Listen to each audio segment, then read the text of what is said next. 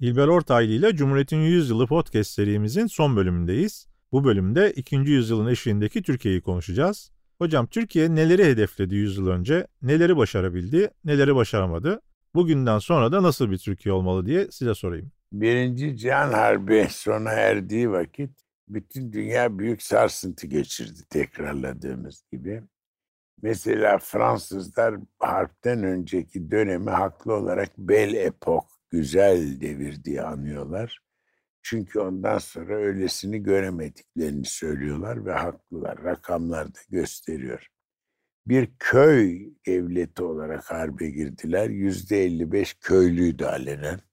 Köyün fakirliği vardı. Harpte müthiş bir insan kayıpları oldu. Bu kayıptan dolayı ikincisinde aynı şeyi yaşamaya cesaret edemediler. Ama daha feci ikinci harbe Fransa tıpkı birinci harpteki gibi iktisadi şartlar ve rakamlarla girdi. Bir düzelme yoktu, toparlanamamıştı. Sovyetler Birliği aynı şekilde birçok alanlarda kendini değiştiren ve değiştirdiğini iddia eden bir devletti. Tıpkı birinci harpten evvelki gibi gene üç askere bir tüfekle harbe girdi. Bazı şeyler değişik olabilir. Almanya eski yapısını koruyarak kendini düzelterek ama 33'ten sonra demek ki demokratik şartlarda bazı şeyleri becermeye kabiliyeti olmayan bir toplumun bir diktatorya altında bunları başarabildiğini gördük. Yapı buydu. Britanya eski Britanya'ydı. Sömürgelerine rağmen aynı sınıfsal çatışma, alt sınıflar için aynı verimsiz hizmet ve kolonilerde hukuka dayanan ama hiç de hakka dayanmayan bir idare devam ediyordu. Bu çok enteresan bir şeydir. Böyle bir dünyanın içinde Türkiye Cumhuriyeti birinci harpten sonra İstiklal Savaşı'nı verdi ve bir daha da harp etmemeye yemin etti. Devletin kurucuları, cemiyetin yöneticileri iyi askerler oldukları, kahramanlar oldukları halde zaferin asıl marif ve iktisat alanında kazanılmasına ısrarla duruyorlardı bu konunun üzerinde devam ettiler.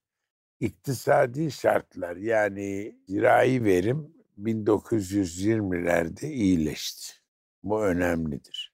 Sınai bakımdan çok önemli şeyler düzelmedi ama yapı değişikliği başladı. Yani halkın en çok kullanacağı mübrem maddelere devlet el attı.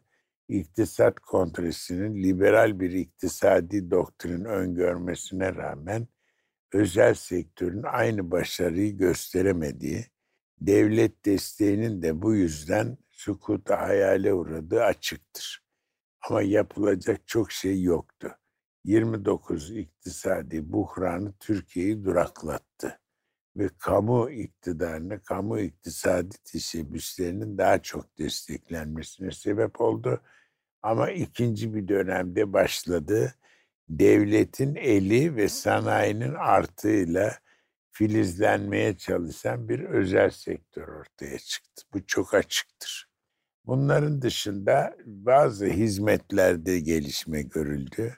Ama yurt içi taşımalı elan devletin becereceği ve nasyonalize edilen demir yolları vasıtasıyla oldu. 10. yıl marşı onun için demir ağlarla ördük ana yurdu dört baştan diye devam eder.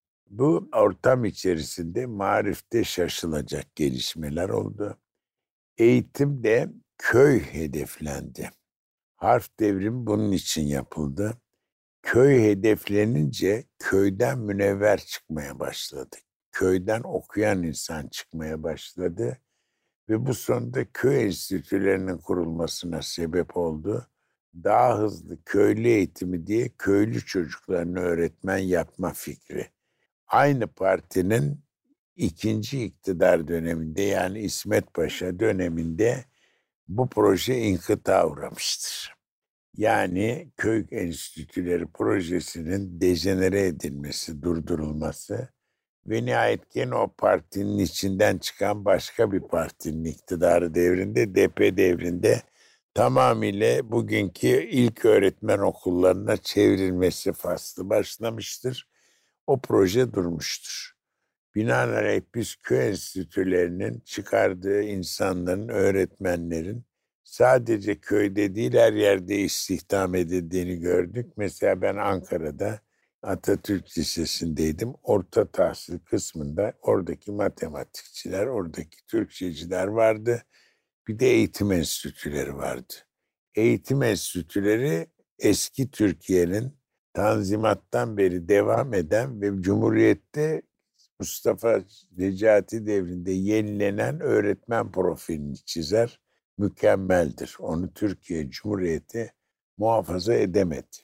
İktisadi hayatımızda savaş sonrası, savaşa girmediğimiz için ithalat yapamıyorduk. İhracatımız da en saçma madde dallarında bile artabiliyordu. Birikimle daha büyük yatırımlar yapabildik aşağı yukarı 50'li yılların ortasına kadar ziraatın da gelişmesinin, mekanize olmasının tesiriyle değişik bir Türkiye orta çıktı. Bu muhafazakar sınıfın hep bundan sonra Halk Partisi'nin dışında kalmasına, berikilerin de aynı şekilde kendi ilkeleriyle devam etmesini sağladı. Bizim 1960'lardan sonra sandık demokrasisine rağmen devam etmesi, yapılan 27 Mayıs darbesinin bile bir buçuk yılda çekilmesi yeni anayasayı hazırlayarak bunu gösterir. Ve gene 61'den sonra o mevcut siyasi gerilimin yok edilmesi İsmet Paşa ve Demirel'in ortak iktidarıdır. Birinin muhalefet partisinin başına geçmesi, öbürünün başbakanlığa devam etmesi uzun bir süreden sonra Türkiye'yi bir felaketten kurtardı ve planlı döneme girdi. 60'lı yıllar Türkiye'de kim ne derse dersin toz pembe bir yıldır. Yani insanlar yeni doktrinlere, yeni siyasi mücadelelere girdiler. Gözleri açıldı, iyi üniversiteler kuruldu. Bu dönemin en büyük kazancı Türkiye'de Orta Doğu Teknik Üniversitesi, Hacettepe, ve Teknik Üniversiteli İstanbul ve Ankara Üniversitelerinin yenilenmesidir. Bundan dolayı bir atılım meydana geldi ve bir kardeşlik havası içinde yani Orta Doğu İTÜ'nün doğurduğu bir yavru, efendime söyleyeyim Ankara Üniversitesi'nin doğurduğu müesseseler var, İstanbul'un yarattığı müesseseler var Türkiye'de yüksek tahsilde bir değişiklik meydana gelmeye başladı. Yol politikası demir yolunu değiştirdi, karayollarına inkılap etti. Bu çok önemli bölüm. Deniz yolları elan istediğimiz gibi inkişaf edemedi ve havacılık durgundu. Yani zaten 70'lere kadar dünyada havacılık Amerika'nın tek elindedir. Şimdi değişti. Böyle bir Türkiye'de insanların demokrasi ve sandık demokrasi üzerindeki kavgası da değişik oldu. Ama biz yüz yılı problemlerine rağmen geri göremeyiz. Burada arkeoloji akademik bir dal oldu, bir ekol oldu. Burada tiyatro kuruldu devlet eliyle. Daha evvelki cüceydi. Burada opera kuruldu asıl. Burada orkestralar kuruldu ve bir kültürel dünya meydana geldi. Bu önemli ve burada başka türlü bir gençlik ortaya çıkmaya başladı. Yüzyılın en önemli başarısı eski 200 yıllık tıbbımızın yola devam etmesi, yeni bir tıp ekolü, mühendisliğimizin 200 yıllık yoluna devam etmesi, gelişmesi ve managerial reform dediğimiz yahut revolution dediğimiz iş idaresinin, fabrika idaresinin değişmesidir. Bu yüzyıldan sonra yapılacak iş herhalde bu dönemin tıkanıklıklarının aşılması, en başta çevre kirliliği, çok yanlış değişen büyük şehirleşme, yanlış yapılanma, onun düzeltilmesi olmalıdır. Gelecek için gördüğümüz budur. Kirlenme en büyük problemimizdir. Biz büyüyen şehir düzenimizde sadece Ankara ve civarını kurmakla Cumhuriyet'te daha büyük bir faciayı önledik, geciktirdik daha doğrusu. bugün Trakya mıntıkası ve Marmara'da yığılan sanayi ve anormal şehirleşme şiddetle ıslaha muhtaçtır ve Anadolu'ya kaydırılmalıdır. Nüfus da sanayide bunun zaten başka çaresi olacağı yoktur. Bu gelecek için bir hedef olmalıdır bütün partilerde ve gene Batı Anadolu'nun ziraatı başta zeytincilik olmak üzere geliştirilmelidir. Çukurova gibi bereketli bir ovada mevcut sistemin şiddetle tasfiyesi gerekir. İcabında yabancı sermaye, icabında teşvik ve icabında besleme yoluyla yeni bir sanayi ve zirai yapı ortaya çıkarmalıyız. Aksi takdirde bu bereketli ovalar oradaki yapıyla ve nüfusla Türkiye'ye yararlı hale getirilemez. Bunların üzerinde de düşünmemiz gerekiyor. Eğitim konusunda özel eğitimin tek başına Türkiye'yi kurtaramayacağı, marif okullarında elit sistemine geçişle ve ihtisaslaşmayla geniş kitlenin daha iyi bir eğitim görmesine zemin hazırlamamız lazım. Bunu yapamadığımız takdirde bugünkü eğitim yapısıyla feci durumdaki bir gençliği hayata atarız. Buna hakkımız olmadığının hepiniz herhalde farkındasınız.